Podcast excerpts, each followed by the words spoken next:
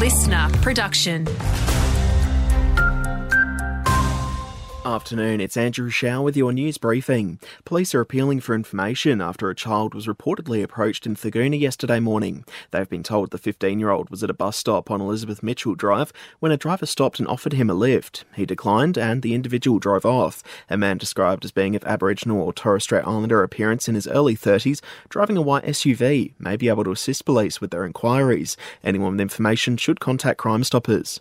A major road safety blitz will get underway this weekend across the northeast as Victoria Police looks to combat the state's road toll. Drink drivers are particularly being singled out. Assistant Commissioner for Road Policing Glenn Weir says a rise in road trauma can be linked to a rise in alcohol consumption. By all means, go out and have a good time, um, enjoy social functions, but separate the activity of drinking and driving.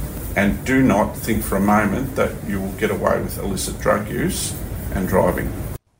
Across the border, the Rural Fire Service has defended its work amid accusations there hasn't been enough hazard reduction burns ahead of a potentially bad bushfire season. Figures show how less than 40% of the state's target has been completed over four years. RFS Inspector Ben Shepherd says the conditions have been a challenge. We've just come out of three incredibly wet years, in fact, some of the wettest period on record. Now, that is no doubt had an impact on our ability to do hazard reduction burns. So, as soon as conditions return and allow us to do that, we'll be going gun ho at this.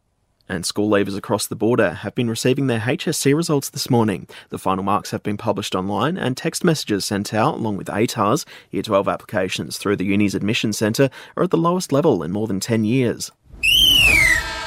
Let's take a look at some sport now. And Eliza Mooney and Mia Lavis have been selected in the Victorian Under 19 State Netball squad. The Wodonga Raiders duo have joined the 25 strong squad, with both able to attend training sessions in January. Mooney has told the Border Mail she's keen to take the experience on board and use it into the future.